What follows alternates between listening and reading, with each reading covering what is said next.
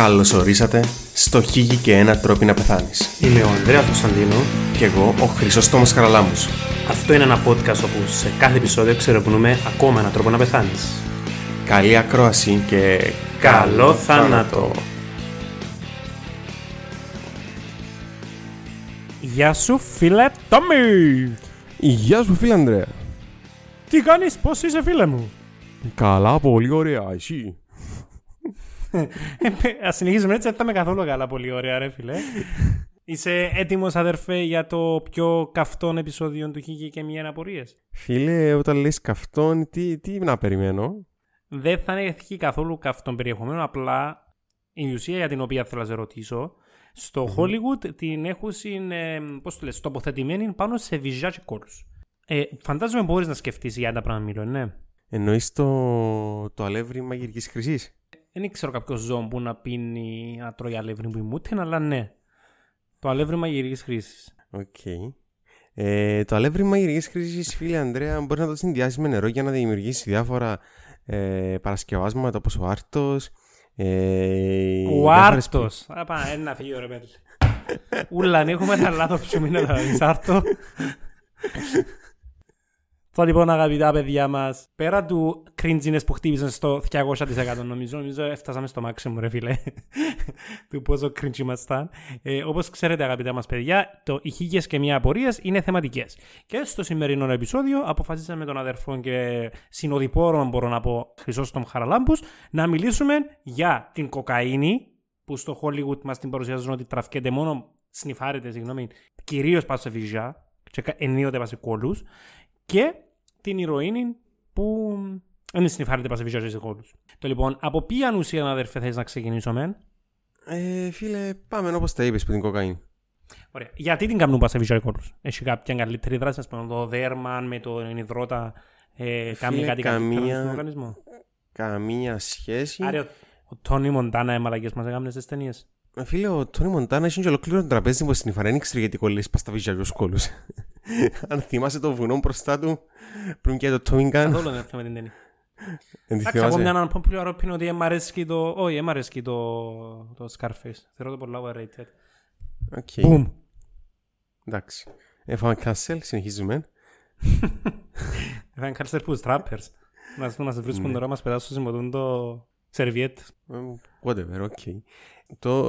Να πούμε σε αυτό σημείο ότι η κοκαίνη μπορεί να χρησιμοποιηθεί με διάφορους τρόπους. Η πιο διαδεδομένη είναι η ενδορυνική. Ενδορυνική. Που θέλω να σε ρωτήσω. Ας σε ρωτήσω για να μας το απαντήσεις. Ερωτήσεις με γιατί την κάνουμε πάση φυσιά σε κόλλους. Θέλω να σε απαντήσω. Μπορεί να χρησιμοποιηθεί με διάφορους τρόπους. Τόσο πολλά θέλω να σε ρωτήσω για το πράγμα. Τόσο πολλά θέλω να σε ρωτήσω για το πράγμα. Αν ξεκινήσεις και απαντάς σε ερωτήσεις που δεν σε ρωτήσεις ακόμα. Αφού ερώτησες με γιατί την κάνουμε πάση φυσιά σε κόλλους. Ωραία, ακούς. Λοιπόν, μπορεί να χρησιμοποιηθεί ενδορυνικά που είναι και η συχνότερη μορφή που χρησιμοποιείται. Μπορεί να την καπνίσουν, οπότε και ονομάζεται. Ναι, να την καπνίσουν, οπότε και ονομάζεται crack. Άγια κοκαίνη. What? Να την καπνίσουν. Δεν ήμουν πολύ. Ρίχτες τίποτε ρε. Όχι, είναι μποροπονό λεγόμενο. Α, οκ, εντάξει. Μπορούν να την καπνίσουν, οπότε και ονομάζεται κράκ. Επομένως, υπάρχει και στις ταινίες, απλά τότε ονομάζεται κράκ. Και τέλος, υπάρχει και η ενδοφλέβια μορφή που είναι και πιο επικίνδυνη, γιατί έχεις ολόις άξες ενταγκιακά που η κοκαίνη έχει κυρίως καρδιοτοξική δράση και επομένως πάει ολόις στην καρδιά και είναι η πιο επικίνδυνη μορφή. Τούτον που λαλείς όσον αφορά τη σεξουαλική χρειά της.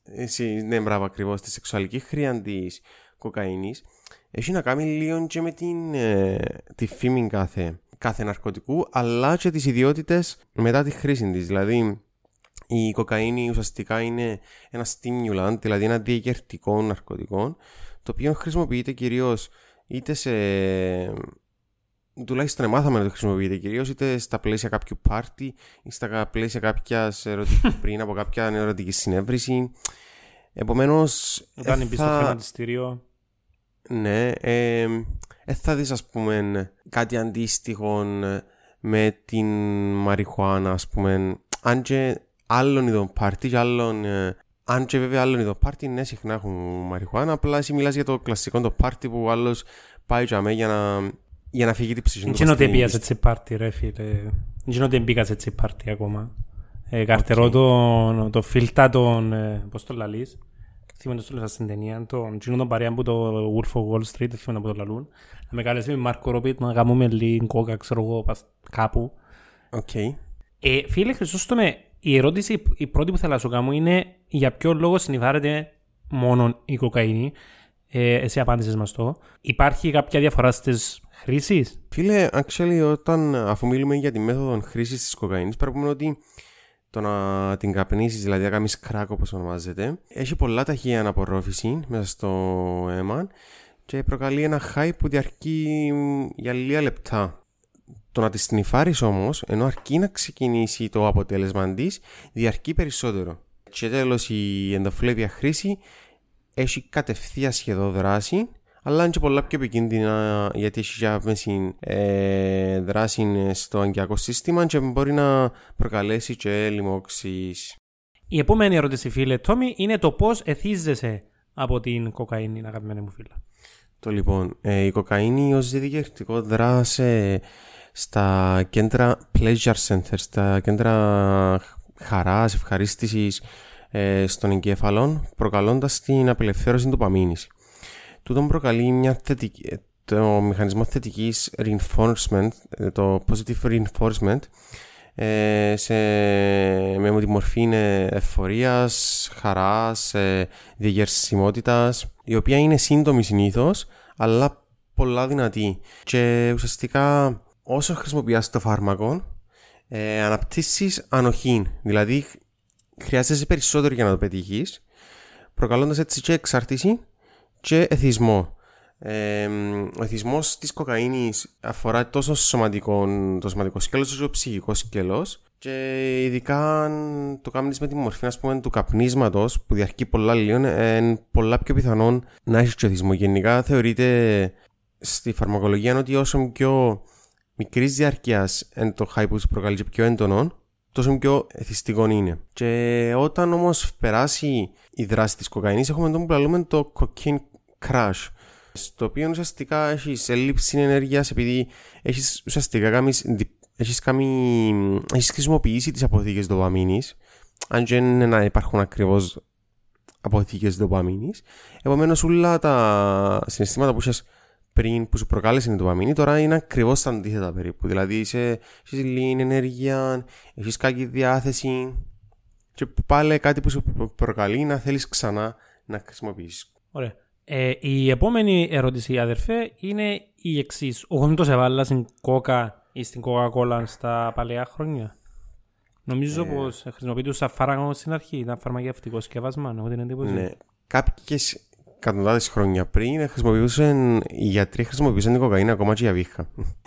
Βλέπαν, υπάρχουν μια διάσημη φωτογραφία όπου είχε έναν δοχείο με φάρμακο που είχε μέσα μορφίνη, κοκαίνη, τα πάντα δηλαδή.